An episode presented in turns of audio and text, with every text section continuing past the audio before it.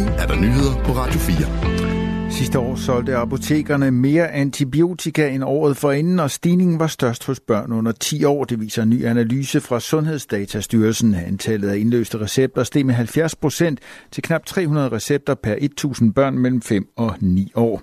Den samme tendens ses for børn mellem 0 og 4 år. Her steg forbruget 34 procent til lidt over 500 recepter per 1000 børn i aldersgruppen. Stigningen i forbruget af antibiotika skyldes formentlig en stigning i infektioner fra gruppe A, streptokokker, der kan give halsbetændelse. Især i slutningen af 2022 og begyndelsen af 2023 oversteg antallet af infektioner det normale for årstiden ifølge Statens Serum Institut. Der blev også indløst mere end dobbelt så mange recepter på antibiotika mod halsbetændelse til de yngste børn i 2023 sammenlignet med året før.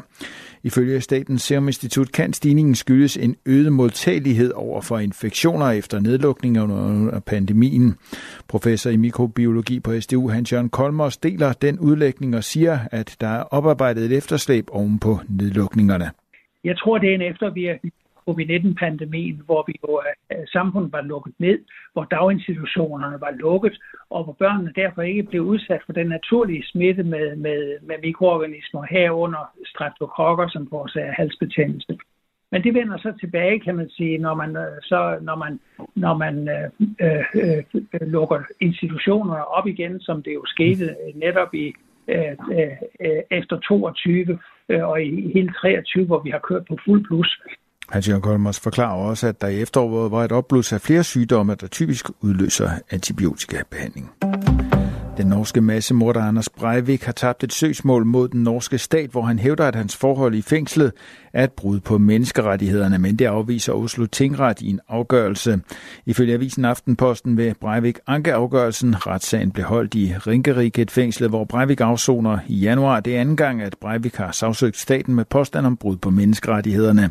Han blev i 2012 idømt lovens strengeste straf på 21 års forvaring for at have dræbt 77 mennesker ved to angreb i Oslo og på øen Utøya i juli 2011. Ved domsafsigelsen for 12 år siden blev det slået fast, at han skal afzone mindst 10 års fængsel. Efter 12 år i det, der under retssagen blev omtalt som relativ isolation, hævder Breivik, at han har påført alvorlige skader som følge af afsoningen. Især siger han, at han er deprimeret og rendt på randen til selvmord. Breivik, som nu kalder sig Fjotolf Hansen, hævder i sit søgsmål, at den norske stat bryder den europæiske menneskerettighedskonvention artikel 3. Den handler om at udsætte mennesker for tortur, umenneskelig eller nedværdigende behandling eller straf. Han har også sagsøgt staten for brud på konventionens artikel 8, der handler om retten til privatliv, et hjem og korrespondence. Men regeringsadvokat Andreas Jetland afviser påstanden, at han sagde under retssagen, at Breivik har det godt i fængslet.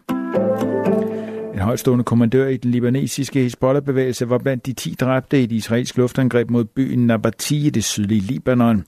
Hans næstkommanderende og en tredje Hezbollah-kriger er lideledes dræbt. Det meddeler Israels militær ifølge Reuters. De øvrige syv dødsoffre var civile, siger sikkerhedskilder i Libanon.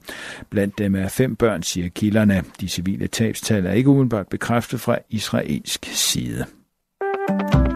En dommer i New York har afvist tidligere præsident Donald Trumps anmodning om at få afvist en tiltale, der har at gøre med betaling af penge til pornoskuespilleren Stormy Daniels.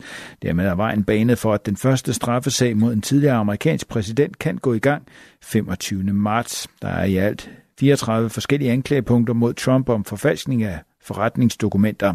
Han nægter sig skyldig. Trumps tidligere advokat Michael Cohen har forklaret, at han betalte 130.000 dollar, omkring 905.000 kroner til Stormy Daniels, så hun ikke skulle afsløre detaljer om en affære, hun angiveligt havde med Trump i 2006. Cohen har sagt, at han fik pengene refunderet af Trump.